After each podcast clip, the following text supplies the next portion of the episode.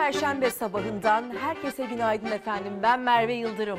Çalar Saat'le karşınızdayım. Bugün özellikle ekonomi başlıklarını konuşacağız ve tabii ki Fox Haber siyaset ve ekonomi yorumcusu Ozan Gündoğdu da analizleriyle ikinci blokta bizimle birlikte olacak. Çünkü memur, emekli, e, emekli ve işçi cephesinden bakmamız gerekiyor.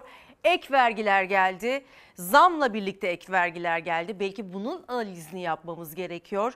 E, maaşlardaki bir adaletsizlik söz konusu ve bu adaletsizliğin giderilmesi için ne yapılmalı? E, pembe tablo mu çizdi Türkiye İstatistik Kurumu aslında? Tam anlamıyla konuşmamız gereken mesele de bu. Tabii bunun yanı sıra siyaset gündeminde de hareketlilik başladı. Akşener ve Davutoğlu görüştü ve CHP cephesinde de yine kurultay tarihine ilişkin bazı gelişmeler söz konusu. Efendim yerel seçime giderken en önemli meselemiz genel seçimlerde olduğu gibi yine ekonomi. Sokaktaki durum sıkıntılı. Dolar, euro tarihi zirve zirvelerini korumaya devam ediyor ama altın fiyatlarına baktığımızda bu konuda da inanılmaz bir yükseliş söz konusu. Yorumlarınızla Merve Yıldırım TV, Twitter ve Instagram'dan bize ulaşabilirsiniz.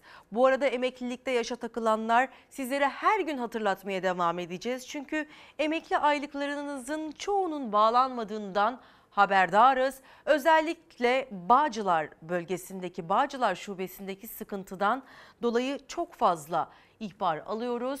Bu konunun ziyadesinde efendim bir de bir de bir de e, uçurum var. E, emeklilikte ve hem emeklilikte hem de maaşlarda gelir adaletsizliğinden bahsedeceğiz bugün. Ama öncesinde sıcak haberleri paylaşmaya başlayalım istiyoruz. Van'a gidiyoruz. Van'ın İpek Yolu ilçesindeki Samacılar sitesinde gece saatlerinde yangın çıktı ve yangına itfaiye ekiplerinin yanı sıra tomalar da müdahale etti. 3 saatte kontrol, kontrol altına alındı yangın ama binlerce ton saman balyası küle döndü.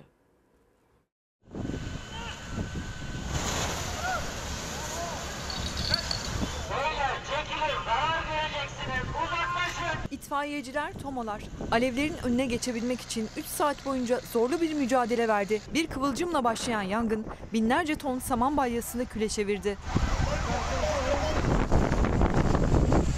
Van'ın İpek Yolu ilçesindeki Samancılar sitesinde saat 21.30 sularında yangın çıktı. O yangın rüzgarın da etkisiyle hızla büyüdü. Sitedeki saman depoları alevlere teslim oldu. Çevreyi yoğun bir duman tabakası sardı. İhbar üzerine bölgeye çok sayıda itfaiye ekibi sevk edildi. Yangını valla biz de nasıl çıktığını biz de bilmiyoruz. Daha haberimiz yok. Herhangi bir bilgimiz yok. Bana telefon açtı geldim. Yani 4-5 tezgah böyle ana varmıştı. Ancak itfaiyenin çabası alevlerin önüne geçmeye yetmedi. Yangına 23 tomada müdahale etti. Yangın ancak 3 saatin sonunda kontrol altına alınabildi. İşte acısı bir durum var. Maalesef bütün işler hepsi yandı. Yani binlerce ton saman diyebiliriz. Yangında 21 saman deposu hasar gördü. Binlerce ton saman küle döndü. Dumandan etkilenen bir itfaiye eri tedbir amaçlı hastaneye kaldırıldı. Tek teselli can kaybının olmaması. Van'a geçmiş olsun. Bu yangından ziyade bir de cep yangını var. Benzine 2 lira 11 kuruş zam gelmişti salı günü. Akaryakıtta zam yağmurundan motorin de bu gece nasibini aldı. Zam yağmuru sağanağa dönüştü. İğneden ipliğe zamlar peşi sıra geldi. Son zam haberi yine akaryakıttan oldu. Motorinin litresi 90 kuruş zamlandı. Litre fiyatı İstanbul'da 25 liraya dayandı. Diğer kentlerde 25 liranın üzerine çıktı.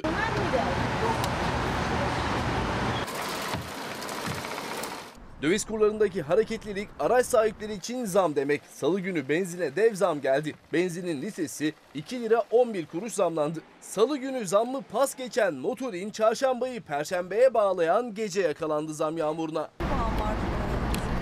Takvimler 5 Temmuz'dan 6 Temmuz'a döndüğü anda akaryakıt istasyonlarında fiyat tabelaları yine değişti. Motorinin litresine 90 kuruş zam geldi. Gelen zam sonrası motorinin litresi İstanbul'da ortalama 24 lira 81 kuruştan, Ankara'da ortalama 25 lira 26 kuruştan, İzmir'de ise ortalama 25 lira 38 kuruştan satılmaya başlandı. Bir motosiklet kazası sırada.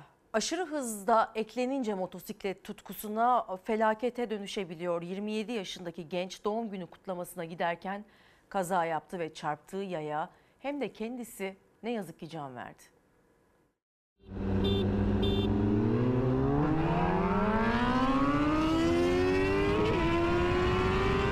Motosiklet tutkunu genç saatte 299 kilometre hıza ulaştığı anları sosyal medya hesabından paylaşmıştı. Aşırı hız tutkusu sonu oldu. Doğum gününde kutlamaya giderken can verdi. Bir de can aldı. Çarptığı yaya da hayatını kaybetti. Bursa'da gece saat 23 sıralarında yaşandı kaza. Mustafa Kaan Orhan 27. yaşını kutlayacaktı arkadaşlarıyla. Motosikletiyle kutlamaya giderken otobanda yolun karşısına geçmeye çalışan 50 yaşındaki Şerife Bozdağ çarptı. Motosiklet aşırı hızlıydı. Çarptığı Bozdağ 125 metre sürüklendi, olay yerinde can verdi. Çarpmanın etkisiyle yan yatan motosikletin sürücüsü de sürüklendi metrelerce. Ağır yaralandı, hastaneye kaldırıldı, kurtarılamadı. Bursa'nın Gürsü ilçesinin belediye meclis üyesi olan Hasan Orhan'ın oğluydu Mustafa Kaan Orhan. Geriye tutkunu olduğu motosikletiyle çektirdiği fotoğraflar ve aşırı hız yaparken kaydettiği videolar kaldı.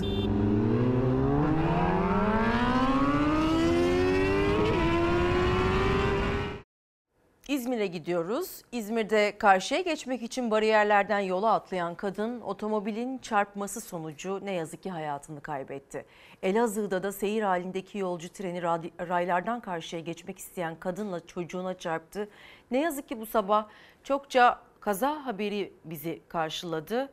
Herkese geçmiş olsun, sevenlerini kaybedenlere de başınız sağ olsun dileklerimizi iletiyoruz. Bariyerlerden yola atlayıp karşıya geçmek istedi. Otomobilin çarpmasıyla can verdi. İzmir'in Bornova ilçesinde bir kadın İzmir-Aydın otoyolunda kavşak yakınındaki bariyerlerden karşıya geçmek için yola atladı. Ancak kadına otomobil çarptı. Kadın çarpmanın şiddetiyle metrelerce öteye savruldu. Üzerinden kimlik çıkmayan 35-40 yaşlarındaki kadın olay yerinde yaşamını yitirdi. Elazığ'da da 36 yaşındaki FG isimli kadın yanında bulunan 4 yaşındaki ÖEK isimli çocukla tren yolundan karşıya geçmek istedi. Malatya'dan Elazığ istikametinde seyir halindeki yolcu treni kadınla çocuğa çarptı. Çarpmanın etkisiyle çocuk trenin altında kaldı. Kadın kenara savruldu. Makinist ise kazanın farkında olmadan yoluna devam etti. Vatandaşların ihbarıyla olay yerine ekipler sevk edildi. Ağır yaralanan çocuk çevredekiler tarafından, kadınsa ambulansla hastaneye kaldırıldı. Polis çarpan trenin tespit edilmesi için çalışma başlattı. Hindistan'da yoğun yağış ve ihmal felakete yol açtı. Yamaçtan düşen kayalar otomobilleri kağıt gibi ezdi. Korkunç kazada iki kişi hayatını kaybetti, üç kişi yaralandı.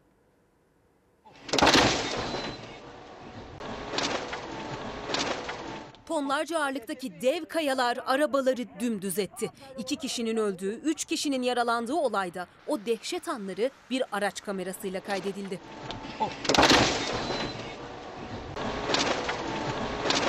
Hindistan'ın Nagaland eyaletinde yoğun yağış korkunç bir kazaya neden oldu. Yamaçtan kopan iki kaya yuvarlanarak yola çıktı, trafikte bekleyen araçların üzerine düştü. Kağıt gibi ezilen araçlardaki iki kişi hayatını kaybetti. Üç kişi de yaralı olarak kurtarıldı. Yetkililer kazanın ardından karayollarındaki güvenlik altyapısının gözden geçirileceğini açıkladı. Bir kaza haberi daha verelim efendim sizlere. İstanbul Sabiha Gökçen Havalimanı'nda İsrail uyruklu bir baba ile oğul uçağı kaçırınca ortalığı birbirine kattı. 206'dan görüyorum atladı. Kavga ediyor şu an herkesle. Bak bak ha nasıl duruyorlar ha. Uçak saatine yetişemeyen İsrail uyruklu babayla oğlu körük kapısını zorla açıp aprona atladı. Uçağı işte böyle durdurmaya çalıştılar. 206'dan görüyorum atladı. Kavga ediyor şu an herkesle. pushback aracına çıktı. İstanbul Sabiha Gökçen Havalimanı'nda İstanbul Tel Aviv uçuşunda hareketli dakikalar yaşandı. Uçağa biniş işlemlerini kaçıran 5 kişilik İsrail aile ortalığı birbirine kattı. Baba ile oğul pushback aracına girip körük kapısını zorla açtı ve 3 metre yükseklikten aprona atladı. Harekete hazırlanan uçağı durdurmak istediler. O anlar başka bir yolcunun cep telefonu kamerasıyla görüntülendi. 206'dan görüyorum atladı. Kavga ediyor şu an herkesle. Bak bak ha nasıl dövüyorlar ha. Baba ile oğul görevlilerce etkisiz hale getirildi. Polis tarafından ters kelepçe takılarak Sabiha Gökçen Havalimanı Emniyet Şube Müdürlüğü'ne götürüldüler. İsrail uyruklu baba oğul hakkında uçuş güvenliğini tehlikeye düşürmekten işlem yapıldı. Ankara'da istek şarkıyı çalmadığı için öldürülen müzisyen Onur Şener cinayetinde karar açıklandı. Mahkeme iki sanık hakkında kasten öldürme suçundan 25'er yıl hapis cezası verdi. 3 sanıksa beraat etti. Let's see. Karar e, aile için ve bizler için yeterli gelmemiştir. Maalesef ki 3 kişi hakkında beraat kararı verilmiştir. 2 kişi hakkında 81'e birden müebbet hapis cezası verilmiştir. İstek şarkıyı söylemediği gerekçesiyle çalıştığı mekandan çıkarken önü kesilip öldürülen müzisyen Onur Şener davasında karar açıklandı. Mahkeme sanık İlker Karakaş'la Ali Gündüz'e kasten öldürme suçundan 25'er yıl hapis cezası verdi. Diğer sanıklar beraat etti. Bu ceza çok az, hiçbirimizi tatmin etmedi. Üç tane beraat içime sinmedi. Bunların hepsi canice oğlumu katletmiş. Hepsi var işin içinde. Neden iki tanesi? Neden 25 yıl? Verilen karardan memnun değilim. Ankara'da bir eğlence mekanında müzisyenlik yapan bir çocuk babası Onur Şener 2 Ekim 2022'de istek şarkı çalmadığı gerekçesiyle iş çıkışı saldırıya uğradı. 5 kişinin karıştığı saldırıda hayatını kaybetti. Üçü tutuklu 5 sanık hakkında dava açıldı. 38 saniye içerisinde 33 darbe var. E, maktul Onur Şener'e yönelik. Dolayısıyla biz bunun iki kişi tarafından yapıldığını kesinlikle düşünmüyoruz. 5 kişi tarafından müşterek faillikle bu cinayet işlenmiştir. İddianamede 5 kişinin birlikte hareket ettikleri ve acıma hissi duymadan bardak kırığıyla eylemi gerçekleştirdikleri, bu yüzden sanıkların canavarca hisle kasten öldürme suçundan ağırlaştırılmış müebbet hapis cezasına çarptırılmaları istenmişti. Mahkeme 25 yıl verdi. Bu kadar ucuz mu insan hayatı? Sonuna kadar devam edeceğiz. Ankara 31. Ağır Ceza Mahkemesi bakanlıkta iş müfettişi İlker Karakaş'la Ali Gündüz'e kasten öldürme suçundan ceza verdi. Ağırlaştırılmış müebbet çıkmadı. Tutuklu sanık Semih Soyalp'le tutuksuz sanıklar delil yetersizliğinden beraat etti. Onur Şener'in ailesi de avukatları da karara tepkili. Hukuk mücadelesi sürecek diyorlar.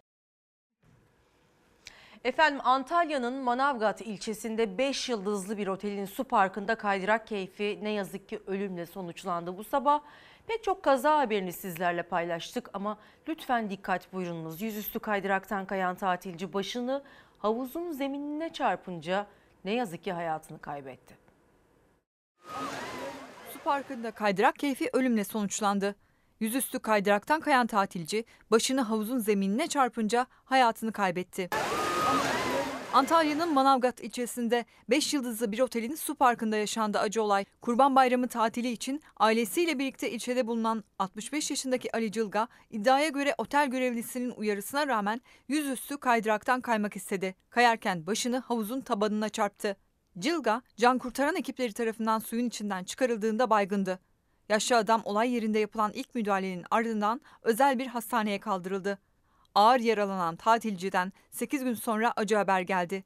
Cılga tedavi gördüğü hastanede yaşamını yitirdi. Cılga'nın cenazesi Antalya Adli Tıp Kurumu'na gönderildi. Sıcak haberlerimiz bu kadardı. Biraz da siyaset gündemine göz atmaya başlayalım diyoruz. 14 Mayıs seçimlerinde milletvekili seçilen Can Atalay hala cezaevinde tutuluyor. 52 gün geçti üzerinden efendim. Atalay'ın tutukluluğuna itirazlar devam ederken üyeliğine seçildiği Meclis İnsan Hakları Komisyonu ilk toplantısını yaptı.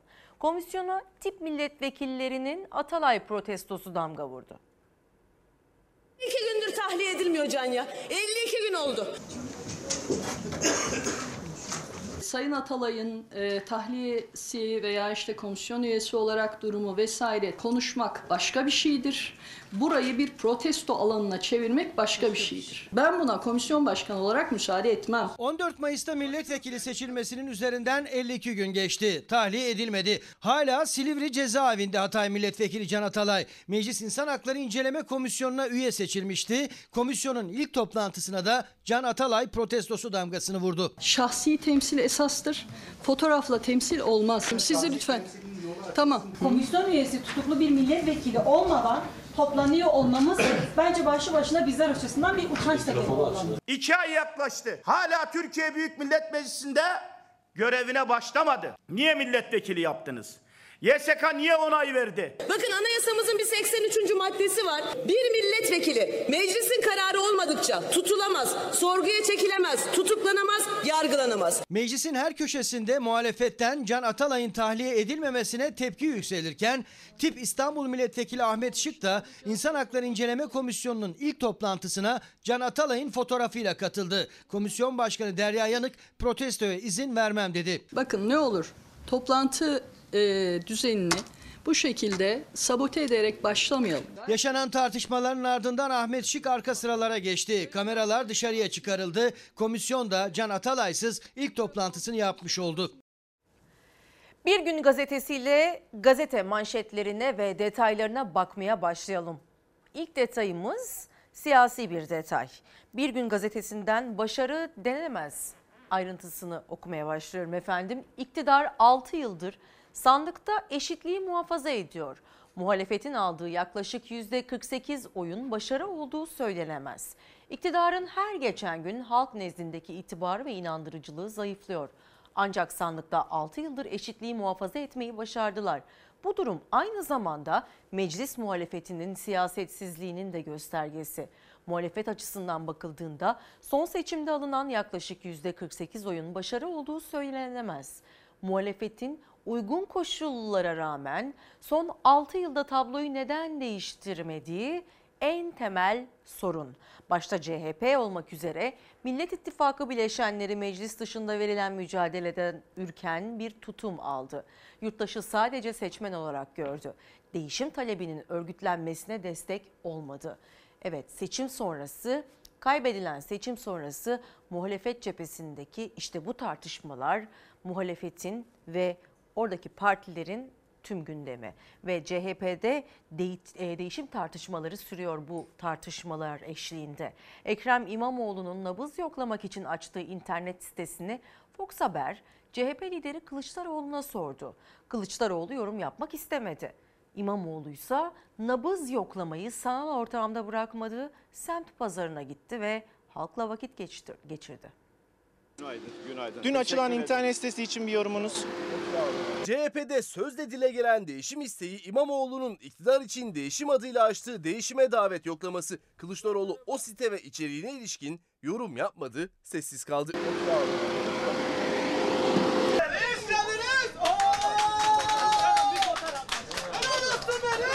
Sağ olun. Sağ olun. İyiyim siz nasılsınız? Ya, Teşekkürler. Sağ olun. harikasınız. İyi günler. Ekrem İmamoğlu İstanbul Avcılar'daydı. İlgi yoğundu. Semt pazarını gezdi. Kılıçdaroğlu ise yeni günde parti MYK'sını topladı. İmamoğlu'nun internetten yayınladığı metnin yankısı merak konusuydu. MYK'da konuşulmadı dedi CHP sözcüsü. Bu konu MYK'da gündeme geldi mi? Hayır gelmedi. Toplum olarak neyin değiştiğine değil, neyin değişmediğine bakarsak hata yapmış oluruz. Değişen şeyler yüzde yirmilerden yüzde 48'lere uzanan kitlelerdir. Bu başarı 25 milyon olarak hepimizindir. Hepimizin başarısıdır. Grup toplantısında Cumhurbaşkanı adayı olarak aldığı oy oranının başarısına vurgu yapmıştı Kılıçdaroğlu. Değişim oldu diyerek yola devam mesajı vermişti. O konuşmanın yankıları sürerken değişim isteyen Ekrem İmamoğlu ve Tunç Soyer görüşmesinin perde arkasını Soyer anlattı. Biz basın üzerinden birbirimizden e, haberdar olmayız. Yani biz yüz yüze bir araya gelir konuşur, birbirimizi duyar dinler anlamaya çalışırız. Bu sefer de onu yaptık. Ekrem Bey'in de benim de birbirimizden bağımsız söylediğimiz değişimdi. Dolayısıyla kamuoyunun toplumun böyle bir talebi olduğunu söyleyebilirim. Bu sadece bizim kişisel tespitlerimiz değil. Toplumda böyle bir talep var ve bunun nasıl şekilleneceği, nasıl bir yola gireceğini hep beraber göreceğiz. Soyer karşılıklı olarak değişimden ne anladığımızı konuştuk. Eksik, yanlış anladığımız konuları da düzelttik dedi. İmamoğlu'nun basına kapalı görüşmelerini sıklaştıracağını, CHP'nin önde gelen isimleriyle değişimin masaya yatırılacağını da açıkladı. Güzel olacak her şey. İmamoğlu seçimin hemen ardından yükselttiği değişim isteğini her geçen gün vites arttırarak devam ettiriyor. Parti içinden de seçim döneminde yapılan ittifak sonrası diğer partilere verilen milletvekilliklerine tepki var. Grup Başkan Vekili Gökhan Günaydın bu hamle için hata dedi. Şüphesiz hata yaptı. Ben yalnızca o partileri demiyorum. Oluşturulan mimariye yönelik eleştirimi ortaya koyuyorum. Ama şunu kabul etmeliyiz. Cumhuriyet Halk Partisi bu partilere siz kendi ittifakınızı kurun dedi ve bunda ısrar etti. Onların bunu kabul etmemesi durumunda dönüp onlarla birlikte ittifak yaptı. Bir yanda değişim için sert esen rüzgarlar, diğer yanda Kılıçdaroğlu'ndan gelen kararlı mesajlar. CHP'nin kongre takvimi de belli oldu. CHP'de ilçe kongreleri 5 Ağustos'ta, il kongreleri ise 16 Eylül'de başlayacak. Korkusuz gazetesiyle detaylara devam ediyoruz. Biraz daha aslında ekonomi ağırlıklı gideceğiz. Korkusuz gazetesinden emekli ve memurun maaşı ne kadar olacak sorusu güne başlayan ilk soru. TÜİK milyonları yine cebinden vurdu diyor açıkladığı enflasyon rakamlarıyla yine şaşkınlık yarattı. TÜİK aylık enflasyon oranı %3,2 yıllık 38,21 oldu. Emekli ve memur zamlarını etkileyen 6 aylık oransa %19.77'ye çıktı. Oysa Enag'ın rakamları bunun iki katından fazla. Yine Korkusuz gazetesinden okumuşken bir de Yeni Çağ gazetesinden Türkiye İstatistik Kurumu verilerinin nasıl analiz edildiğini incelemeye devam edelim. Pembe tablolu TÜİK harikalar diyarında diyor Korkusuz gazetesi bir yılda dana etine %108, pirince %85, sadece bir buçuk ayda çaya, süte %43, benzine %35 zam geldi. Ama TÜİK'e göre yıllık enflasyon %38,21. Bu da emekli maaşını vuruyor. Zamlar ard arda gelirken tepkiler de çığ gibi büyüyor. Ama ekonomist doktor Mahfi Eğilmez böyle tedavi edilmez enflasyonla mücadele böyle olmaz sözünü yeniden değerlendirdi efendim. Tepkilerin odağındaki kurum bir kez daha Türkiye İstatistik Kurumu. Hem çalışanlar hem de muhalefet TÜİK'in gerçek enflasyonu hesaplamadığını böylelikle de maaş zamlarının eksik hesaplandığını iddia ediyor. Üstelik TÜİK dün akıl almaz bir yanıt verdi işçilere. Disk enflasyon belirlenirken sepetteki ürünlerin fiyatını sordu ve Türkiye İstatistik Kurumu açıklamıyoruz çünkü biz de bilmiyoruz yanıtını verdi. Bu ne demek oluyor? Bu demek ki TÜİK rakamları gerçekten analiz yaparak belirlenmiyor anlamına geliyor.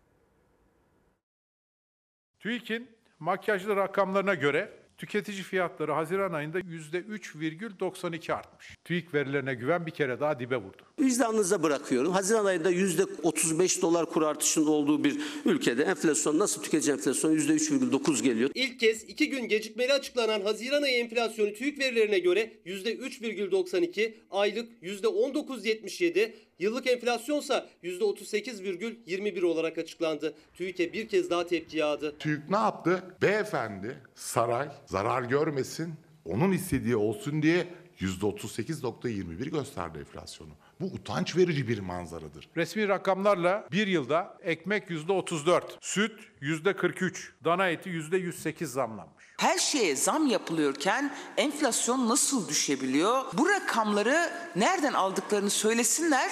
Hepimiz oradan alışveriş yapalım. Bu devletin kurumlarına karşı olan güveni giderek zedeliyor. Bağımsız kuruluş ENAK'a göre Haziran ayı enflasyonu %8,54, yılın ilk 6 aylık enflasyonu ise %50,53, yıllık ise %108,58. İstanbul Ticaret Odası'nın verilerine göre ise enflasyon Haziran'da %3,46, yıllık bazda da %55,19 oldu. Gözler TÜİK enflasyonundaydı. TÜİK Haziran enflasyonunu %3,92, 6 aylık enflasyonu %19,77, yıllığı ise %38,21 olarak açıkladı. Bu rakamlar memurun, emeklilerin maaş ve aylıklarının TÜİK eliyle gasp edilmesine devam edildiğini ortaya koyuyor. AK Partililere soruyorum. %19 enflasyon var diyorsanız ve inanıyorsanız buyurun sokağa çıkalım. Pazardaki ürünler, markette raflardaki ürünler, sokak ne diyor hep birlikte dinleyelim. En akın oranlarıyla TÜİK'in yıllık enflasyon verileri arasında %70 fark var. Memur ve emeklinin zam farkının belirlendiği 6 aylıkta ise %30. Yüzdeye yansıyan fark bu ama cüzdana yansıyan en düşük bir öğretmen maaşında 3900 lira demek. Muhalefetten çalışan ve emeklinin maaşlarıyla oynanıyor tepkisi yükseldi. Bu milleti kandırmaya, aldatmaya devam ediyorsunuz. Adaletiniz batsın. Milyonlarca memur ve memur emeklisinin maaşını zam oranını etkileyecek enflasyon oranları açıklandı ama DİSK o rakamların gerçeği yansıtmadığını düşünüyor ve TÜİK Genel Merkezi'ne yürüyor. TÜİK rakamlarla oynadıkça milyonların sofrasındaki ekmek her gün daha da küçülmekte. TÜİK 3 Haziran 2022'den bu yana yani bir yıldır enflasyon sepetini açıklamıyor. Disk TÜİK'e madde verilerini açıklamasını istedi. TÜİK'ten yazılı yanıt geldi. Fiyat verilerinin TÜİK'te hali hazırda mevcut olmaması, hazırlanmasının ise ayrı ve zaman alıcı bir çalışma gerektiriyor olması sebebiyle madde düzeyinde ortalama fiyatlara ilişkin bilgi talebinin karşılanması mümkün olmamaktadır. Madde fiyat listesinin kendilerinde mevcut olmadığını söylediler. Fiyat listesi olmadan enflasyon hesaplamasında kullanılan endeks nasıl belirlenmektedir? TÜİK'in enflasyon verileri de açıklamadığı madde sepeti de tartışma konusu. Karar gazetesinden bir siyasi yansıma daha gelecek. Çankaya'da bir buçuk saatlik zirve başlığını görüyoruz. İyi Parti Genel Başkanı Meral Akşener, Gelecek Partisi Genel Başkanı Ahmet Davutoğlu ile bir araya geldi. Akşener'in makamında basına kapalı gerçekleşen görüşme yaklaşık bir buçuk saat sürdü. Temasın ardından Davutoğlu gazetecilerin içeriye ilişkin sorularına hayırlı olsun ziyareti yanıtını verdi. Öte yandan Akşener Partisi'nin yeni seçilen başkanlık divanı üyeleriyle bir araya geldi. Toplantıda yerel seçim öncesi sürece ilişkin değerlendirmelerde bulundu. İyi Parti ve Davutoğlu arasındaki Akşener ve Davutoğlu arasındaki görüşmenin yansımaları. 28 Mayıs seçimleriyle birlikte sona erdiği açıklanan Millet İttifakı'nın iki lideri Ahmet Davutoğlu ve Meral Akşener bir araya geldi. İki genel başkan bir buçuk saat görüştü. Millet İttifakı'nın seçimle birlikte sona erdiğine dair en net cümleler İyi Parti cephesinden gelmişti. Biz önce bu parti seçime girebilsin diye Cumhuriyet Halk Partisi'nden 15 milletvekili istedik. Hayatımın en büyük pişmanlığıdır. 15 milletvekilinin bedelini ödeyemedik.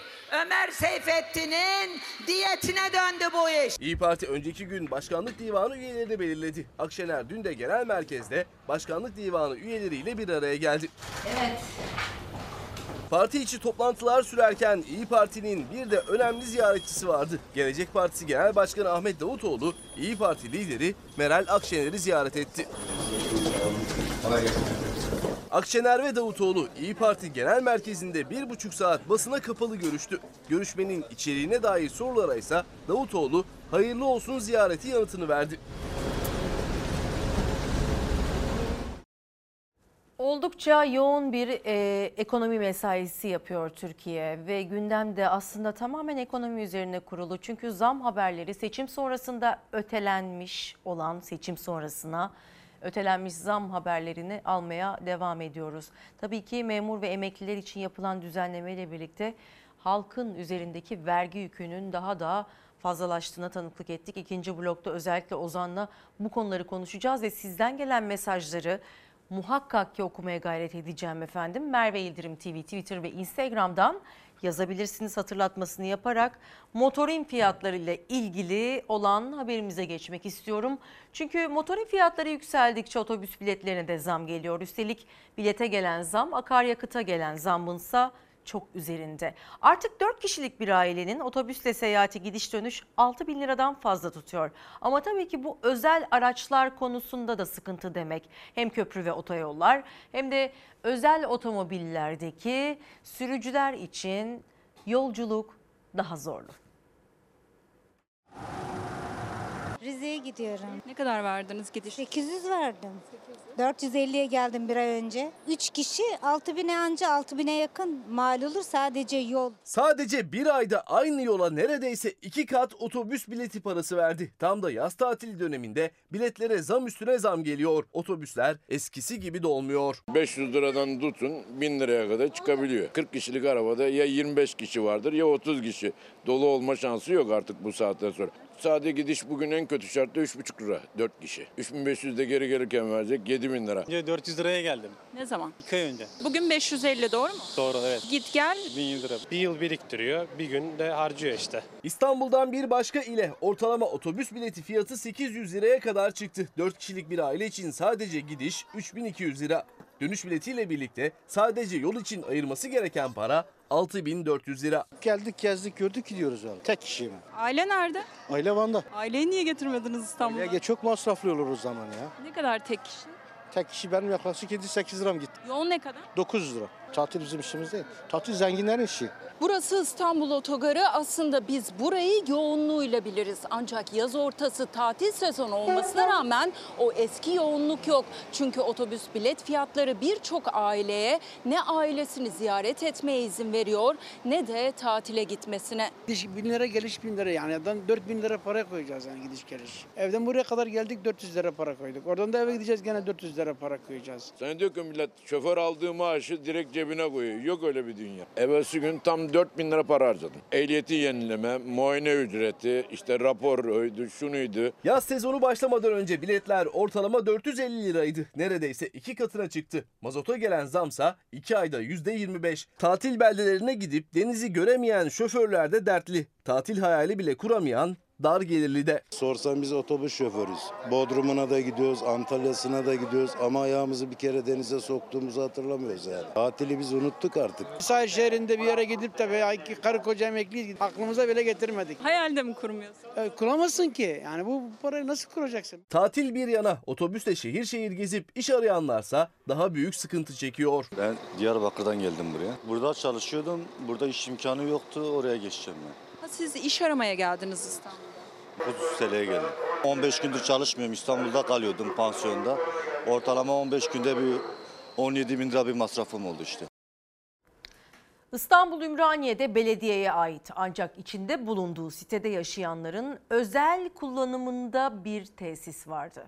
İstanbul Büyükşehir Belediyesi'nin yeni yönetimiyle kas hastası, otizmli ve zihinsel engelli bireylerin kullanımına tahsis edilmişti o merkez. Ancak belediye meclisinde AK Partililerin oy çoğunluğuyla Büyükşehir Belediyesi'nden ilçe belediyesine geçti.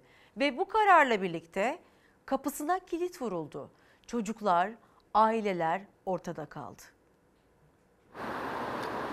Burayı seviyor musun? Evet. En çok hangi hocanı seviyorsun? Tabii ki buradaki hepsini. Ben çocuğum yarım saat 40 dakika eğitim görüyor. Ben bir buçuk iki saat yol çekiyorum. Ve bu çocuğum gülüyor, seviniyor. Başka bir amacım yok ki. Dediler ki hayır efendim site sakinlerinin psikolojileri bozuluyormuş. Engelli çünkü ağır engelli çocuklar var aramızda. Ve bizi buraya kabul etmediler. Öğretmenler bize çok değer veriyor. Çok ilgi gösteriyor. Şimdi kapandı yani bitti onlar. Kas hastası Fırat onu iyileştiren havuza sadece bilgisini değil sevgisini de veren öğretmenlerine veda etmek istemediği için üzgün. Annesi de evladını böyle gördüğü için. Sadece onlar değil bütün ailelerin hissettiği aynı çaresizlik. İstanbul Büyükşehir Belediyesi'nin işlettiği ama yıllarca içinde yer aldığı sitenin sakinlerinin kullanımında olan tesis 2020 yılı itibariyle yeni yönetim tarafından özel gereksinimli çocuklar ve engelli bireyler için spor merkezine dönüştürüldü. Ama tesisin belediye meclisinde AK Partililerin oy çoğunluğuyla İstanbul Büyükşehir Belediyesi'nden alınarak AK Partili Ümraniye Belediyesi'ne tahsis edilmesine karar verildi. Merkezin boşaltıldığını ve ailelerin çaresizliğini Fox Haber duyurmuştu. Sessizlik sürüyor. Boş tesiste aileler bir kez daha sesini duyurmaya çalıştı. Düşüncesizce alınan bir karar. Ee, çocuklarımıza çok engel olunuyor zaten. Her yerde çok engel olunuyor. 16-17 yaşına kadar yaşayabilecek. Bunun herhangi bir tedavisi yok. Sadece yüzme ve fizik tedavi. Daha öncesinde Evde oturuyorduk çünkü bizim çocuklarımızın dışarı çıkarılması istenmiyor. Ciddi bir kas hastalığı olan DMD, 8 yaşındaki Yusuf'un ve ailesinin mücadele ettiği, hayattaki her bir dakikaları, Yusuf'un yüzünün güldüğü her bir saniye kıymetli. Gülücükler dağıtıyor, mutluluk dağıtıyor. Niye havuza gideceğim diyor. Bu kadar küçük bir mutluluğu almasınlar elimizden ya. Özel gereksinimli, otizm ve zihinsel engelli çocuklara, bireylere kucak açan tek tesis Büyükşehir hizmeti olduğu için tüm ilçelerden gelen aileleri kabul ediyordu. Şimdi ilçe belediyesine tahsisle ilçe bazında hizmete dönüştü. Hatta iddiaya göre yine eskisi gibi AK Partili yöneticilerin de oturduğu sitenin sakinleri yararlanacak sadece. Diğer arkadaşlar başka bir yerlerde oturuyorlar. E, o insanlar Ümraniye Belediyesi e, bünyesine geçtiğinde bu kurum buraya gelemeyecekler. İstanbul'u 25 sene yöneten e, anlayışın yani hangi anlayışla yönettiğini ve İstanbul'u kaybettikten sonra neler yaptıklarının en canlı, en net örneği işte burası. Umarım kişisel kullanıma alanı terk etmezler. Böyle bir zaman tanınmadı, böyle bir geçiş e, aşaması e, verilmedi. Tesisin çocukların iyileşmesindeki katkısını, o çocukların hizmetin sona ermesiyle yaşayacağı travmayı siyasiler göz ardı etti. 3 Temmuz itibariyle devralan ilçe belediyesi daha ilk günden boş bıraktı tesisi. Ailelerse seslerini duyuracak yetkili arıyor. Çok üzgünler şu anda. Ne zaman gideceğim? Cumartesi pazar geliyorduk biz. Cumartesi pazarı iple çekiyor. Beni A ya da B partisi ilgilendirmiyor. Beni, benim çocuğumun sağlığı ilgilendiriyor ve beni o insanların kişisel hırsları sadece sinirlendiriyor. Efendim pazar günü için bir duyurumuz var. Srebrenica soykırımının üzerinden 28 yıl geçti ve 3. Uluslararası Srebrenica Boşnak soykırımı anma koşusu var. 9 Temmuz pazar günü saat 9'da Yeşilköy Florya sahili Balıkçılar Meydanı'nda unutma unutturma demek adına Bakırköy Belediyesi'nin düzenlediği Bosna Sancak Akademik Kültür ve Tarih Vakfı'nın, Rumeli Eğitim Vakfı'nın, Bosna Sancak Derneği'nin birlikte organize etmiş olduğu bu koşuya insanlık adına dikkat çekmek adına İkinci Dünya Savaşı'ndan sonraki en büyük soykırım olan Srebrenica soykırımına e, dikkat çekmek adına bu koşuya katılmanızı önemli rica ediyoruz efendim. Soykırımı unutmamak için 9 Temmuz'da bu koşu gerçekleşecek. Tekrar haberimizde o duyuruyu sizlerle paylaşmış olalım. Unutmamak, unutturmamak ve soykırım utancını tüm dünyaya haykırmak için koşuyoruz. Srebrenica soykırımında hayatını kaybedenler için anma koşusu unutmamak, unutturmamak için yapılacak. Srebrenica soykırımının üzerinden 28 yıl geçti. İkinci Dünya Savaşı'ndan sonraki en büyük insanlık trajedisinde en az 8372 Boşnak Sırp askerlerince katledildi. Hala bulunamayan ve hayatını kaybetmiş olan soydaşlarımız var. Bu etkinliğin amacı bunların unutulmaması ve unutulmaması. O soykırımı dünyaya unutturmamak için 9 Temmuz'da üçüncüsü düzenlenecek olan Uluslararası Srebrenica Boşnak Soykırımı anma koşusu yapılacak. Koşu Bakırköy Balıkçılar Meydanı'nda başlayacak ve kaybedeni olmayacak. Efendim bir reklam arası veriyoruz. Dönüşte ekonomi detaylarını ve yeni haberleri paylaşacağız. Özellikle memur, emekçi ve emekli ve işçi hakları ile ilgili ve maaşlardaki adaletsizlikle ilgili konuşacaklarımız var. Vergi zamları var. Torbadan ek vergiler çıktı ve e, en düşük memur maaşı 22.017 lira olsa da memurla işçi arasındaki uçurum büyüyor. Hem işveren cephesinden bakacağız hem de işçi cephesinden bakacağız. Sanayici cephesinden bakarken aynı zamanda ithalatçı cephesinden de bakacağız. Ozan Gündoğdu bizimle birlikte olacak ve bu tabloyu bizlere yorumlayacak. Emekliler bekleyiniz. Merve İldirim TV Twitter ve Instagram'dan yorumlarınızla bize katılabilirsiniz. Reklam arasında o yorumları bizimle paylaşın. Dönüşte tekrar buradayız efendim.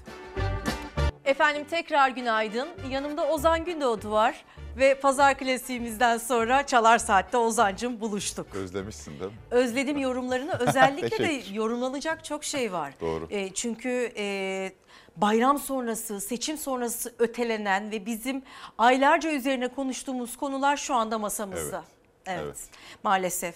Ama en başta Ozan istersen Sözcü gazetesinden bakalım. Tamam, hadi. Ee, efendim malum e, memur zamlarını konuşuyoruz. TÜİK enflasyonu yine düşük çıkardı. Memur, emekli ve işçi hakkını helal etmiyor. Türkiye İstatistik Kurumu verilerine göre Haziran ayında aylık enflasyon 3,92 yüzde. Yıllık enflasyonsa %38,21 olarak açıklandı. Maaşlar buna göre belirlendiği için milyonlar yine fakirleşti. İşte bu noktada Ozan Gündoğdu bize e, yorum yapacak. Ama en başta şu haberimizi izleyelim Fox Haber penceresinden bakalım. E, memur ve emeklinin boynu bükük kaldı. Enflasyon rakamları yanıltıcı mıydı değil miydi? Buna birazdan karar vereceğiz.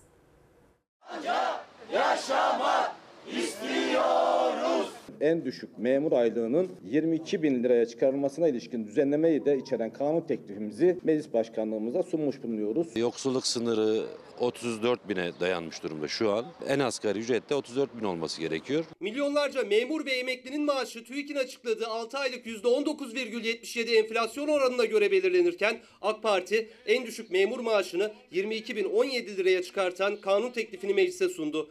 En düşük 11.848 lira maaş alan memur %6 toplu sözleşme zammıyla toplam %17,55 enflasyon farkı artı 8.077 liralık seyyanen zamla birlikte 22.017 lira alacak. 55 gün önce vaat edilen 22 bin TL ile 1128 dolar alınırken bugün ise 846 dolar alınabiliyor. Temmuz artış oranı bu şekliyle beraber toplam %86'yı bulmaktadır. Kira artışları yüzde 500, yüzde binler, ete, gıdaya gelen zamlar yüzde 300, yüzde 400 derken şimdi yüzde 19 böyle alay edercesine. TÜİK'in 6 aylık enflasyonu %19,77. Memur ve memur emeklisinin alacağı zam TÜİK rakamlarına göre %17,55'te kaldı. Cumhurbaşkanının seçim öncesi vaadi olan en düşük memur maaşının 22 bin liraya çıkması için aynı gün AK Parti grubu meclise teklifini sundu. Ama memur emeklisi için torba kanunda bir madde yok. Enflasyon farkı ilave olmak üzere seyyanen net 8077 TL'lik bir artışı öngörüyoruz. Ev sahibim benden bu sene 5 kat artış istedi. O zaman devlet de bana 5 kat artış versin. En düşük memur maaşının 22 bin liraya yükselmesiyle diğer memurlara görev, ünvan ve derecelerine göre kademeli maaş zammı bekleniyordu. Teklifte yer almadı. Tüm memurlara toplu sözleşme ve enflasyon farkından kaynaklı %17,55'lik zam üzerine 8077 lira seyyanen zam yapılacak. Ben öğretmenim. Hani e, kadroma öğretmen şu anda 14 küsur aldım sona. Yani 15'i bile bulmuyor şu anda. Bütün maaşlar yavaş yavaş en altta eşitleniyor. 15.959 lira maaş alan bir öğretmenin yeni maaşı 26.837 liraya yükselirken 17.871 lira maaşla göreve başlayan bir polis memurunun maaşı da 29.084 liraya, 24.509 lira maaş alan uzman doktorun maaşı da 36.887 liraya yükselecek. Makine yüksek mühendisi olarak görev yapıyorum. Ama şu an mevcut evimden çıksam ev kiralamam o kadar zor ki. Bu ay yatan maaşım 19 bin küsür liraydı. Ortalama memur maaşı 25.015 TL'ye çıkartılacaktır. Temmuz artış oranı ise toplamda %74'e karşılık gelmektedir. En düşük memur maaşı %86, ortalama memur maaşı da %74 artacak dedi AK Parti Grup Başkanı Abdullah Güler. Detaylı sorulara yanıt vermedi. İki çocuk okutuyorum, kredilerimiz var. Eşim de çalışmasına rağmen ucu ucuna yetiyor. Geçinemiyor yani geçinemiyoruz. Bir önceki hafta aldığım fiyata aynı ürünü bir sonraki hafta daha farklı fiyatta alıyorum. Memur emeklisi ise umduğunu bulamadı. Hayal kırıklığına uğradı. Memurla emekli arasındaki makas daha da açıldı. En düşük memur maaşını 22.017 liraya yükselten teklif önce Plan Bütçe Komisyonu'nda görüşülecek. Sonra da genel kurula gelecek. Maaş zamları 1 Temmuz'dan itibaren geçerli olacak. Evet 22 bin liralık maaş aslında güzel bir maaş ama öncesindekine göre çok iyi. Yani 11 bin küsürden 22 bin liraya çıkması bir anda aslında %90'a varan bir zam ediyor. En düşük memur için öyle ama söz konusu zammın yapılması, yapılma biçimi herkese aynı oranda zam yapılmadığı anlamına geliyor. Şimdi 11 bin lira almış birisini 22 bin liraya çıkartmanın yolu ne? 17,5 ekliyorum artı bir de 88.077 lirada seyyanen zam veriyorum diyor. Ama aynısını bütün memurlara yapıyor. Şimdi bir atıyorum ben 20 bin lira alıyorum. 17,5'u aldım.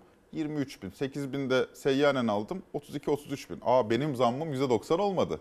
Dolayısıyla herkese %90 zam yapmak yerine herkese %13, 17,5 yapalım. Artı 8077 lirada seyyanen zam yapalım diyerek böyle bir çözüm bulmuşlar. Bana kalırsa da e, düşük gelirlilerin ka- e, aldığı zam oranı bence de cazip. Hele ki e, Anadolu için düşünürsek e, işte geniş Anadolu topraklarında Evet. metropol olmayan kentlerde e, örnek veriyorum bir öğretmen çift için yaklaşık 50 bin liraya yakın para girecektir kadrolu bir öğretmen için. Fakat e, bir başka sorunla karşı karşıyayız. Türkiye'deki yaşam maliyeti bölgelere göre çok değişmeye başladı. Şimdi Antalya'da yaşayan bir memur ile, İstanbul'da yaşayan bir memur ile, İzmir'de yaşayan bir memur ile, örneğin Niğde'de yaşayan, Kırıkkale'de yaşayan bir memurun aynı parayı alması bana artık adil gelmemeye başladı. Çünkü Antalya'daki kiralar e zaten 15-20 bin lirası neredeyse kiraya gidecek bu kişilerin. Ya da İyi İstanbul'da. ihtimalle. İyi ihtimalle. Şimdi bunu böyle düşünmek, böyle değerlendirmek o yüzden bu para yeter mi yetmez mi derken bana kalırsa öyle bakmak lazım. Bir de bu kadro kadrolu memurların başına gelen bir şey. Türkiye'de bence o anlamda iş barışını zedeleyen bir so- sonuç da doğurabilir. Çünkü mesela sözleşmeli öğretmenler isyan ediyor. Neden? E şimdi şu anda yaz tatilindeler ve hiç para kazanamıyorlar. Para kazandıkları dönemde de asgari ücretten hallice bir para kazanıyorlar. Bir de ücretli öğretmenler var. E bir de Onlar üc- asgari ücretin de altında. Aynen. E şimdi bir de özel okul öğretmenlerini düşünelim. Özel okul öğretmenleri asgari ücretten hallice bir para alıyor. Aynı işi yapıyorlar. Aynı işi yapan meslektaşları 25 bin lira kazanacak.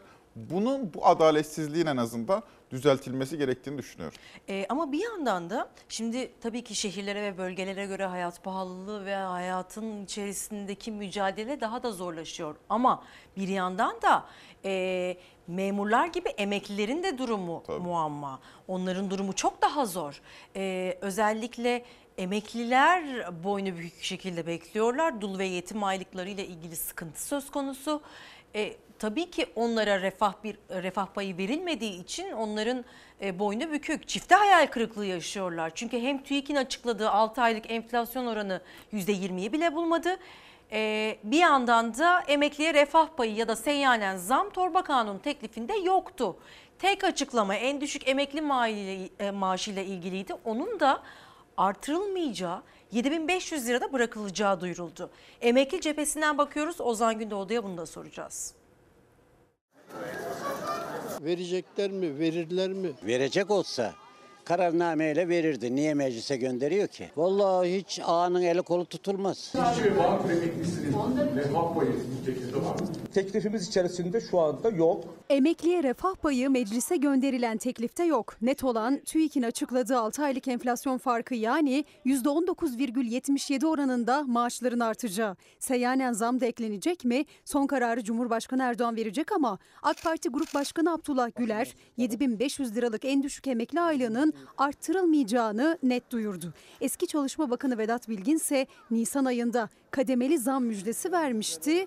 Onun da devamı gelmedi. Temmuz'da da aşağıdakileri de yukarı çıkaracağız ama yukarıdakileri biraz daha fazla yukarıya çıkaracak bir düzenleme yapacağız. En alt seviyede olan 5500 TL olan en düşük emekli maaşı seçim öncesinde biliyorsun 7500 liraya çıkartılmıştı. Şu andaki dağılım ve enflasyon farkının yansıtılmasıyla beraber şu andaki teklifimizde yer almıyor. Onu ilerleyen zamanda da tekrar değerlendireceğiz inşallah. Tamam düşük maaşların emekli zamlarını yükselttiniz. Bizi niye yükseltmiyorsunuz? Şu an ben hani asgari ücretle aynı alıyorum. O zaman niye 25 sene prim ödedim? Bütün emeklilere %30 zam verilirken en düşük aylıkta olana %114 Aralık 2022 ile Nisan 2023 arasında fark verilmiş oldu. Eşitliği, adalet duygusunu zedelememek için e, tüm vatandaşlara aynı oranda zam yapılması lazım. Mecliste bugünkü toplantıda taban aylıkla ilgili bir düzenleme yapılmayacağı açık. %30 yapsa ne fark edecek? Şu an çok çok fazla eksideyiz zaten. Değişen bir şey yok. Emeklinin bayram ikramiyesi artırılmamıştı. 2000 lirada kaldı. Gözler Temmuz zammına çevrilmişti. Refah payı şimdilik yok. Seyyanen zamda. Sadece %19,77'lik enflasyon farkı verilirse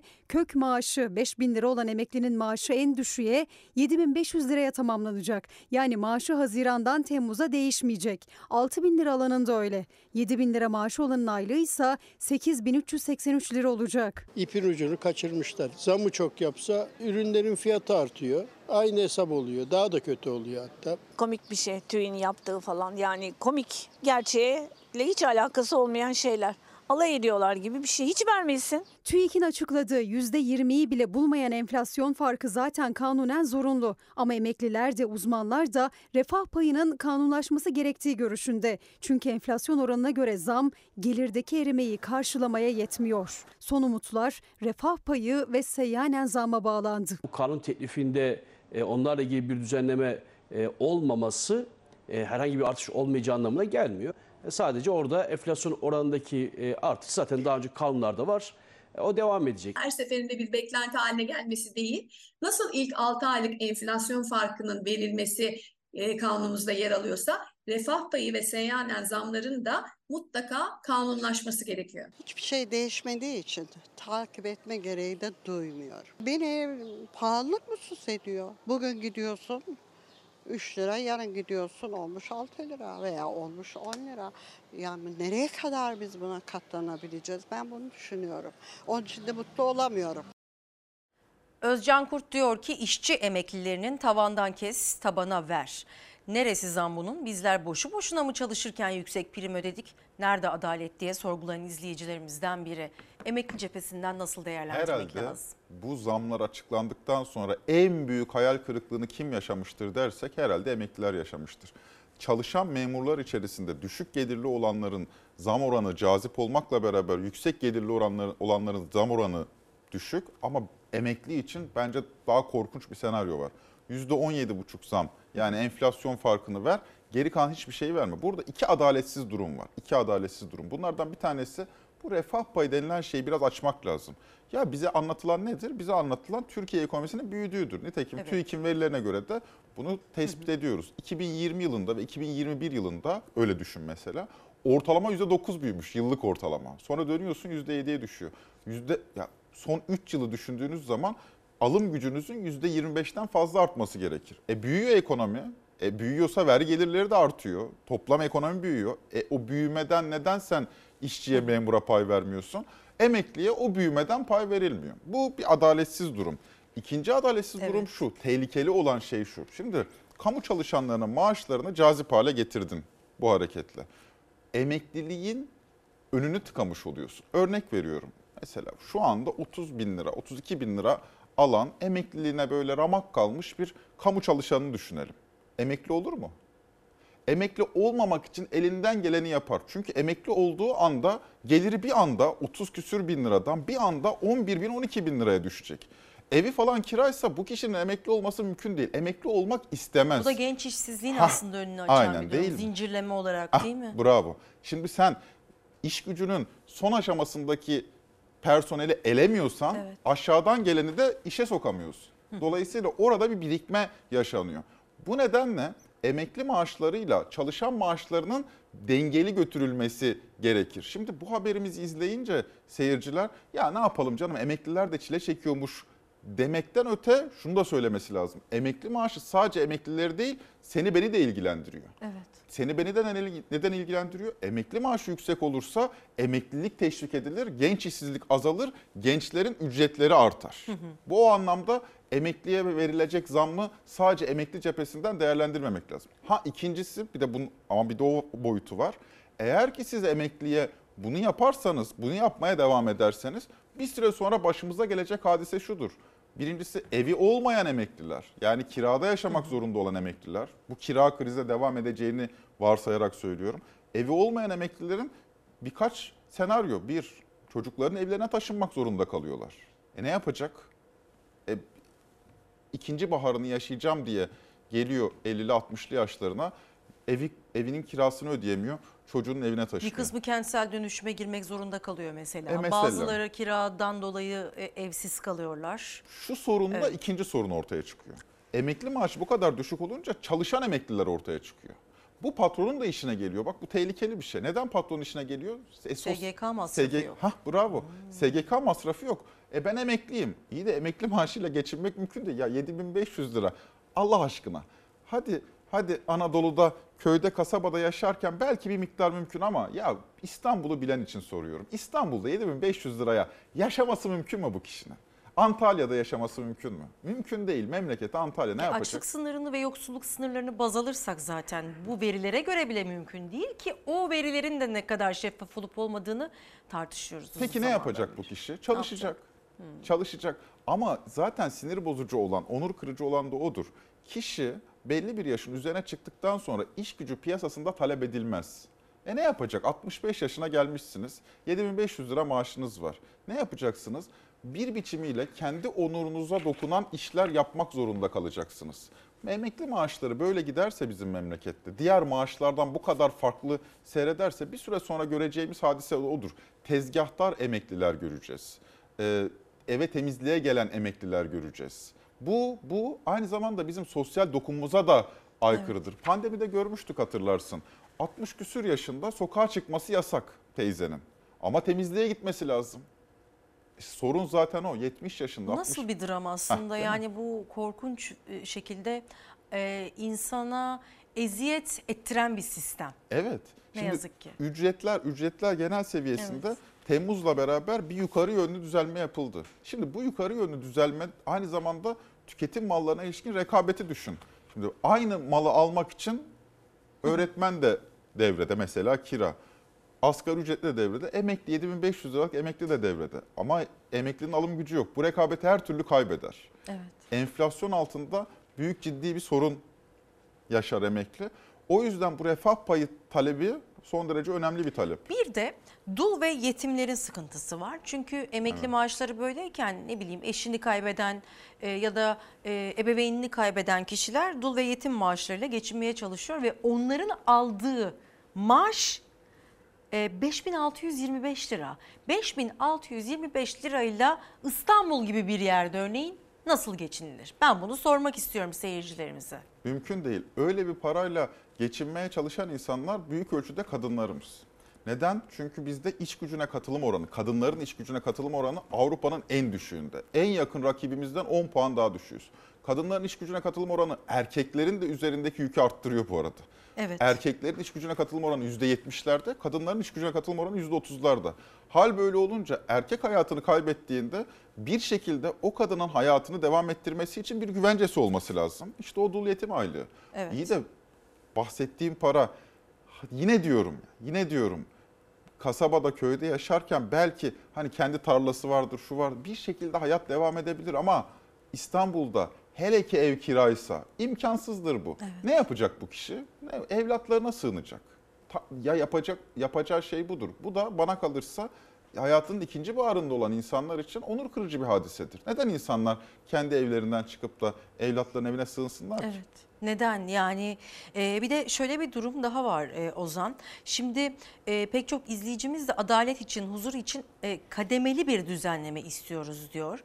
E, tabii ki emekliler cephesinden durum böyle ama farklı farklı problemler de var ülkenin dört bir yanından. Mesela EYT'liler, emeklilikte yaşa takılanlara ben parmak basmak istiyorum. Çünkü aylıklar henüz bağlanmadı. Pek çok emeklilikte yaşa takılan için aynı şey geçerli. Bazı semtlerde ve bazı merkezlerde çok büyük problem var. Ya. Ve onlar müjdeyi almasına rağmen, yol haritasını çizmesine rağmen ne yazık ki zarar Ne- ettiler. Neden gülümsedim biliyor musun? Bak biz benden söylemesine Hı hı. ne zaman başladık? Ağustos ayında. Evet. Bir yıldır bunu konuşuyoruz Bir sevgili. yıldır bağlandı, bağlanacak. Hadi bağlandı dedik. E Ama sonuç. artık yani bir de bu insanlar borçlanan insanlar var. Orada ciddi bir mağduriyet var. Yani EYT'li olabilmek için borçlanıp primini ödeyip nasıl olsa EYT'ye çıkacak diyerek o borcu ben öderim. İnsanlar kıt kanaat geçiniyor zaten. Bir de şimdi hükümete güvenip borçlanmış insanlar var. O ayrı bir problem. Memlekette bizim benim gördüğüm kadarıyla yeni bir deyim üredi. Deyim şu. Ne kadar şanssız olduğunu, ne kadar bahtsız olduğunu birbirlerine takılırken EYT 2000'de mi sigortalı oldun diyorlar. Çünkü gerçekten Evet. yani EYT'yi günüyle kaçıran insanlar. Bir günle kaçıranlar var. Şimdi illaki birisi kaçıracak. Bunun neresi adalet diye insan sormadan edemiyor aslında. Bu şunda da oluyordu. E, Bedelli askerlik böyle arada arada çıkarken o zaman da oluyordu. Bir anda ya 1 Ocak 88 doğumlular. Ayda e ben kardeşim 2 Ocak 88'de doğdum yok sen. Şimdi bu her türlü olacak. İlla ki birisi mutsuz olacak. Ama emeklilikte şöyle bir şey var. Bu talep doğru bir talep. Kademe istiyor insanlar. Ya kardeşim ben yanı başımda çalışan kişiden 2 gün sonra SGK'lı oldum diye bu kişiden 17 yıl fazla çalışmam. Bu bu, e, bu adaletsiz. Yani 17 yıl değil en azından. En az. En azından 17 yıl olmamalı. Olmasın. Heh, Mantıken. aynen. E, bu arada tabii ki Kademe emeklilikte isteyenlerin yaşa de derdi budur yani. Evet.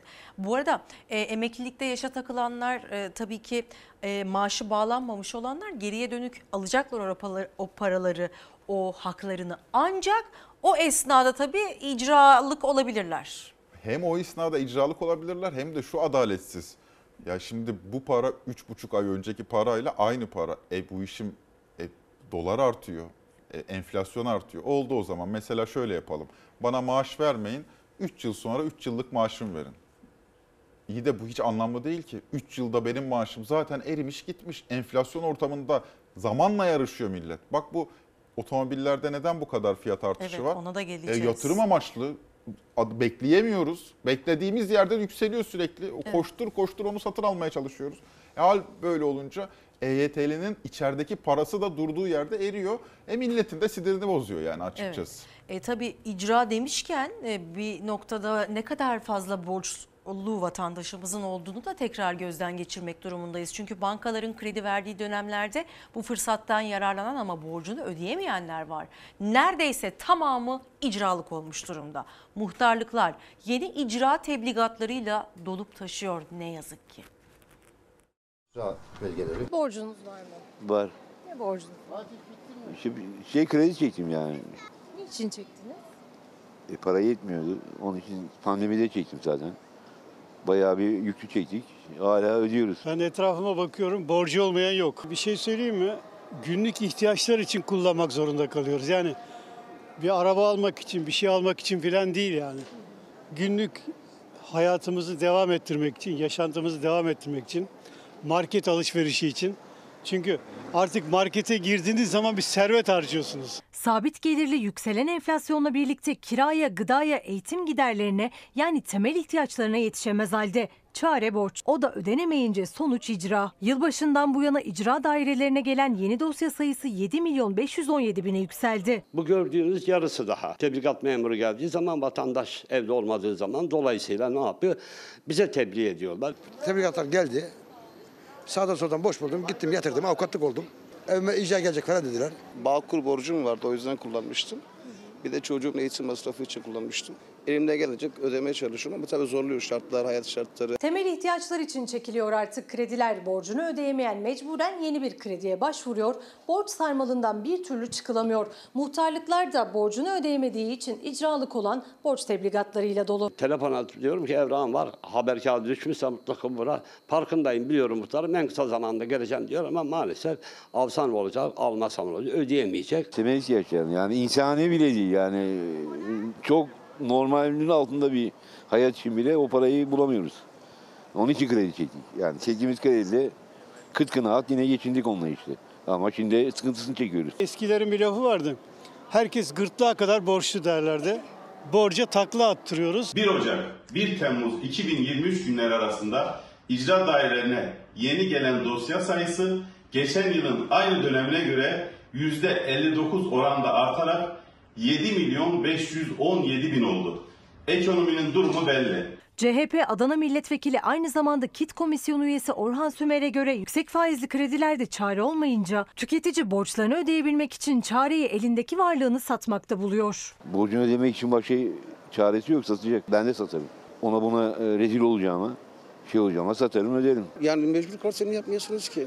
Gerçi artık onlar hayal oldu yani ev, araba almak falan hayal oldu ama e başka çaren olmasa ne yapacaksın?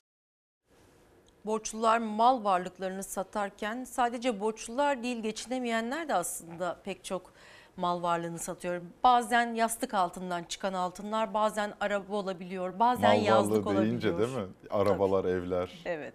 Yani Tarlalar. Tarlalar. Şimdi yeni çalışan kuşak için artık bunları edinmek, çalışırken edinmek mümkün değil. Şimdi geliri konuşuyoruz. Maaşın cazip olması bana kalırsa kamu çalışanlarına yapılan maaş, özellikle düşük gelirli olanlara yapılan maaş cazip bir maaş artışı. Bunu söylemek lazım. %90'a varan zam iyi bir zam. Evet. Bu, bu koşullar altında.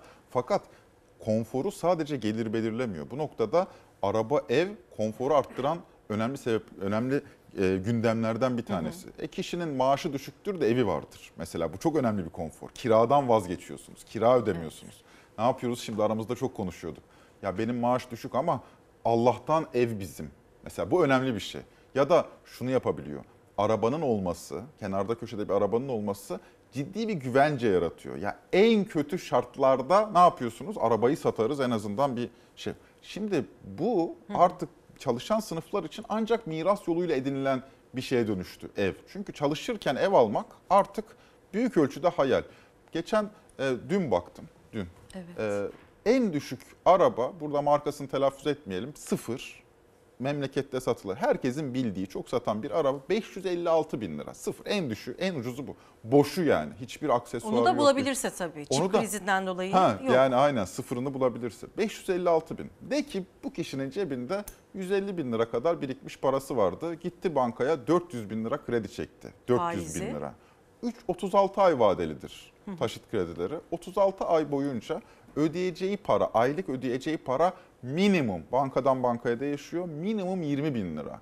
Şimdi dolayısıyla bir kişinin, çalışan bir kişinin öğretmen olduğunu varsayalım, doktor olduğunu varsayalım. Yani bu insanlar eskiden arabaya binen insanlardı, bu meslek grupları. Doktor olduğunu varsayalım. Aylık 20 bin lirasını kirayı verecek, gıdasını tamamlayacak, çocuğuna bakacak, taksitlerini ödeyecek, sonra da dönecek aylık 20 bin lirasını buraya ayıracak. Bunun sonucunda memleketteki en kötü sıfır otomobile sahip olacak. Evet. Şimdi ama al, iyi de o zaman böyle konuşuyorsun da boş konuşuyorsun diyen haklıdır. Çünkü rekor kırıyor otomobil satışları. Neden o öyle? Çünkü bir an önce alayım da Tabii kredimi canım. çekeyim, Aynen öyle. kenara koyayım demek için. Aynen öyle. Ben de arabası olanlarda şöyle bir eğilim gözlüyorum. Para biriktirme aracına dönüşmüş durumda araba. Yani arabayı yükseltelim de ya en azından şey yapalım. Paramızı bu şekilde koruyalım. Ya bunu yapanlar da haklıdır ha. Evet. Çünkü o, ocağın başından bu yana sadece bu yıl içerisinde araba fiyatları %70'in üzerinde artmış. Ya hangi birisi ha- ya ev alsam bu kadar artmıyor. Altın alsam bu kadar artmıyor. Arabaya yatırım yapan yani gelecek geçen sene Aralık ayında arabaya yatırım yapan şu anda keyiften dört köşe. O diyor bizim araba 500 bin değerlenmiş, 600 bin değerlenmiş. 2 sene önce, 3 sene önce 180-190 bin aldığınız arabayı şimdi 700 bine, 800 bine alabiliyorsunuz. Ama tabii o ot- otomobili sattığında ne bileyim belki yerine satıp başka bir otomobil almaya kalktığında tüketici e, o da daha fazla olmuş oluyor. Aslında E şey astarı de- yüzünden pahalıya gelmiş oluyor bir baktığımız. Şu oluyor, hiç Noktada. arabası olmayanlar için tren kaçıyor. Evet. Arabası olanlar için de Hayata yeni başlayacak gençler için aynı. mesela. Şimdi nasıl mümkün mü? Şimdi hayata yeni başlayan bir genci düşünelim. Evet. 24-25 yaşında üniversitesinden mezun olmuş, çalışmaya başlamış, cebine 15-20 bin lira para girmiş. Acaba araba alabilir miyim diye düşünüyor. Mümkün değil ya. İmkansız. Hangi parayı ayıracaksın da 500 bin, 600 bin lira ortalama para vereceksin de. O da 500-600 binde hani piyasadaki sıfır arabalar için konuşuyorum. Böyle bir ortalama bir arabayı alabileceksin. Bu arada resmi gazetede bir e, karar yayınlandı. Evet, önemli bir karar. İrfan yönetmenimiz hemen bize o, o kararı gösterecek. E, bu yönetmeliğe göre ikinci el motorlu kara taşıtlarının ticari ticareti hakkında yönetmelikte değişiklik yapılmasına dair bir yönetmelik. Şöyle özetleyebiliriz aslında. İkinci el otomobillerin em, fiyatının sıfır araçtan daha fazla olmaması. Fiyat tahdidi uyguluyor. Evet, aynen ki, öyle. Evet. Sıfır aracın seri fiyatının üzerine satamazsın kardeşim sen ikinci el aracı diyor. Şimdi fiyat tahdidi hani birçok ağrı kesici gibi bir şeydir yani. Hani bir hastalık var belli ki Evet. de sen o hastalığın e, sonuçlarına katlanmak istemiyorsundur. Ağrı kesici alırsın. Tedavi değil ama olması gereken bir hadiseydi. Çünkü şu ortaya çıktı Türkiye'de. Bu çok tehlikeli bir şey. Sıfır otomobil bulunmuyor. E gelmiyor mu? Geliyor. E ne yapılıyor? Stok yapılıyor. Çok açık stokçuluk var bu işte. Otomobil işinde stokçuluk var. Bakıyorsunuz en ünlü markaların galerilerine gidiyorsunuz. Şöyle bir gezin bakalım. Hepsi satıldı, satıldı, satıldı, satıldı. Ya ne zaman satıldı? Satan alan zaten kendileri. Bir de şöyle bir şey de var. Şimdi ünlü otomobil markaları özellikle bundan bir ay öncesine kadar otomobil konusunda tüketiciyi oyalıyordu. Evet. Ee, Sekiz diyordu ay ki bekleniyordu örneğin e, Mayıs ayında, Haziran ayında, Temmuz ayında sizde, anahtar sizde dendiği halde o otomobiller teslim edilmedi. Çünkü neden? Bu ÖTV ya da bu dolar kurundaki hareketlilik sonrasına ertelemek istedi elinde rezerve olan otomobil firmaları. Bu da aslında ekonomik krizlerde boy gösteren başka bir problem. Evet. Kriz Stokçuluk demeyelim ama dediğimiz bir- bu galiba. Evet yani bir bunalım olduğu ortada. Buna Evet. kriz demeyelim de bir bunalım olduğu ortada. Büyük bir Ee, bunalım ama. Büyük bir bunalım. Şimdi böyle komedi bir şey olur mu? İkinci eli tırnak içinde kullanılmış bir otomobil hiç kullanılmamış otomobilden %10 daha pahalı olabiliyor. Du. En azından bu uygulama eğer ki uygulanabilirse, denetlenebilirse doğrudur. Neden diyorum bu vurguyu neden yaptım? Mesela aynı fiyat tahdidi kiralarda da var. Evet. %25'lik bir kira sınırı var. O 20 %25'lik kira sınırı gerçekten uygulanıyor mu? TÜİK'in verilerine göre kiraya bir yılda gelen zam %75. Hani %25'lik sınır E vardı? Çünkü ev sahipleri kiracıları genellikle evimden çık %25'in üzerinde zam yapacağım, yeniden Evet. düzenleme yapacağım diye tehdit ediyor. Tabii o %25'lik sınır zaten ev sahibinin kiracıyı evinden atması için bir teşvik neredeyse. Çünkü onu yapmasa, o %25'lik zammı yapsa atıyorum 3 bin lira, 3750 lira olacak. Kiracıyı evden çıkarsa belki 15 bin liraya kiraya verecek. Evet. E, Ev sahibi de bu anlamda şey olmuş oluyor, kışkırtılmış oluyor Evet. o zam tahdili. Burada da aynısı geçerli. Uygulanabiliyorsa ne hala? Keşke uygulanabilse. İkinci el piyasasını göreceğiz o Şimdi zaman. ikinci el piyasasında ben de satıcıyım. Ben ilana koydum 1500 lira diyelim ki arabam. Ben 1500 liraya satmak istemiyorum. Talep yüksek olursa elden 100 bin lirasını elden alırım. 200 bin lirasını elden alırım. Yani bu tip fiyat tahditleri serbest piyasada uygulanması o kadar kolay olmayan işler. Yani elden alışlar, verişler olabilir, faturada farklı gösterme gibi durumlar mı Tabii. ortaya çıkabilir? E, e, çıkabilir Evet. böyle muvazalı sözleşmeler yapılabilir. Denetiminin çok kuvvetli yapılması gerekir. E, şu ama yani eğer ki bu sorunu engellemek istiyorsak bizim yapmamız gereken şey şu. Otomobil denilen tüketim malını bir yatırım malı olmamasını sağlamalıyız. E şimdi insanlar kapış kapış otomobil alıyorlar. Neden? E, alamayacağız diye alıyorlar. E, bu arada e, MTV'ye %100 zam geldi. %100 zam geldi. Bu MTV Bu zammı e, servet vergilerinden bizim memleketteki 3 servet vergisinden bir tanesi. Bizim de servetten 3 3 çeşit vergi alıyoruz biz. Biz emlak vergisi. Emlakınız varsa var olduğu için vergi verirsiniz. Otomobilinizden verirsiniz. Bir de veraset ve intikal vergisi var. Yani miras yoluyla geçmişse terekeriz. Oradan bir vergi verirsiniz. Söz konusu bu servet vergileri aslında bizim vergi sistemimizdeki en adil vergilerdir. Niye diyeceksin? Bizim vatandaş servet vergilerine gıcık olur. Çünkü kendi cebinden çıkartır gider vergi dairesine öder veya belediyeye öder. Vurgusu vardır verginin canı yanar.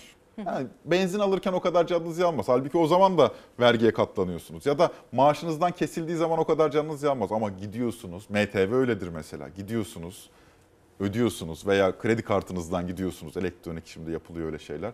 Ödeyince ben bunu niye ödedim diye böyle vurgusu oluyor. O yüzden MTV'ye yapılan zamların etkisi çok yüksek oluyor. Halbuki e, diğer vergilere de zam yapıldığında buna benzer etkisi olması gerekir. Dediğim tuhaf gelir. Kimi araba sahipleri bana kızacak ama bizim sistemimizdeki en adil vergilerden bir tanesidir MTV. Neden diyeceksin? Bir, bir kere arabası olanlar ödüyor. Arabası olmayanlar için böyle bir yük yok. Evet. İkincisi ara- Türkiye'deki vergi sistemine bakarsak evet, daha adil. Aynen öyle. Yani bizim vergi sistemimiz adil değil. Bizim vergi sistemimiz içindeki en adil vergiden bahsediyorum. İkincisi bir de kısmen artan oranlıdır. Yani eğer ki böyle 3000 motor, 4000 motor bir araca binmek istiyorsanız daha yüksek vergi ödersiniz. Ya da e, mesela 2010 model araba ile 2020 model araba arasında vergide fark vardır. O anlamda adildir. Gelir dağılımını daha düzen, daha olumlu etkiler. Keza kurumlar vergisine de gel, geldi zam. Kurumlar vergisine gelen zam da gelir dağılımını olumlu etkileyecektir. Neden? Çünkü kurumlar vergisini ödeyenler sermaye şirketleri, anonim şirket, limited şirket onların gelirleri üzerinden alınan vergi. Ez cümle şunu söyleyebiliriz. İlla ki vergi alınmak gerekiyorsa, illa ki vergi alınmak gerekiyorsa bu koşullar altında mümkün olduğunca parası olandan vergi almak daha faydalıdır. Çünkü zaten ödeme gücü ilkesi, verginin ödeme gücü ilkesi bunu söyler. Vergi ödeme gücüne göre verilir der. Hı hı. Ödeme gücü nedir? Ödeme gücü kişinin biyolojik ve sosyal varlığını sürdürebileceği para çıktıktan sonra kalan paradır. Şimdi 7500 lira asgari, e, emekli maaşı alan kişinin vergi ödeme gücü var mıdır? Yoktur. Zaten kişi kursağından geçeni şey yapıyor. Şimdi şöyle bir nokta var. Zaten o kişi eline maaşını almadan e, o vergiyi Veriyor. vermek zorunda kalıyor Türkiye'de. Evet. E, içtiğimiz sudan tutun da attığımız her adıma kadar ÖTV adı altında bizden çok yüksek vergiler alınıyor. Aslında bu vergi sistemiyle ilgili de yarın da konuşacağız. Konuşalım. Ozan e, Bingöl de burada Ha, konuğumuz iyi. olacak. Ozan Gündoğdu ağzına sağlık. E, sık sık görüşmemiz gerekecek galiba bu gündemde sevgili Ozan Gündoğdu'yla. Tekrar bekliyoruz e, Tabii. Ozancığım seni. Çok teşekkürler Ben yorumları teşekkür için. Çalar Saat'te süremiz bu kadardı. Ama konuşmaya devam edeceğiz efendim. Kendinize iyi bakın. Yarın sabah tekrar görüşmek ümidiyle.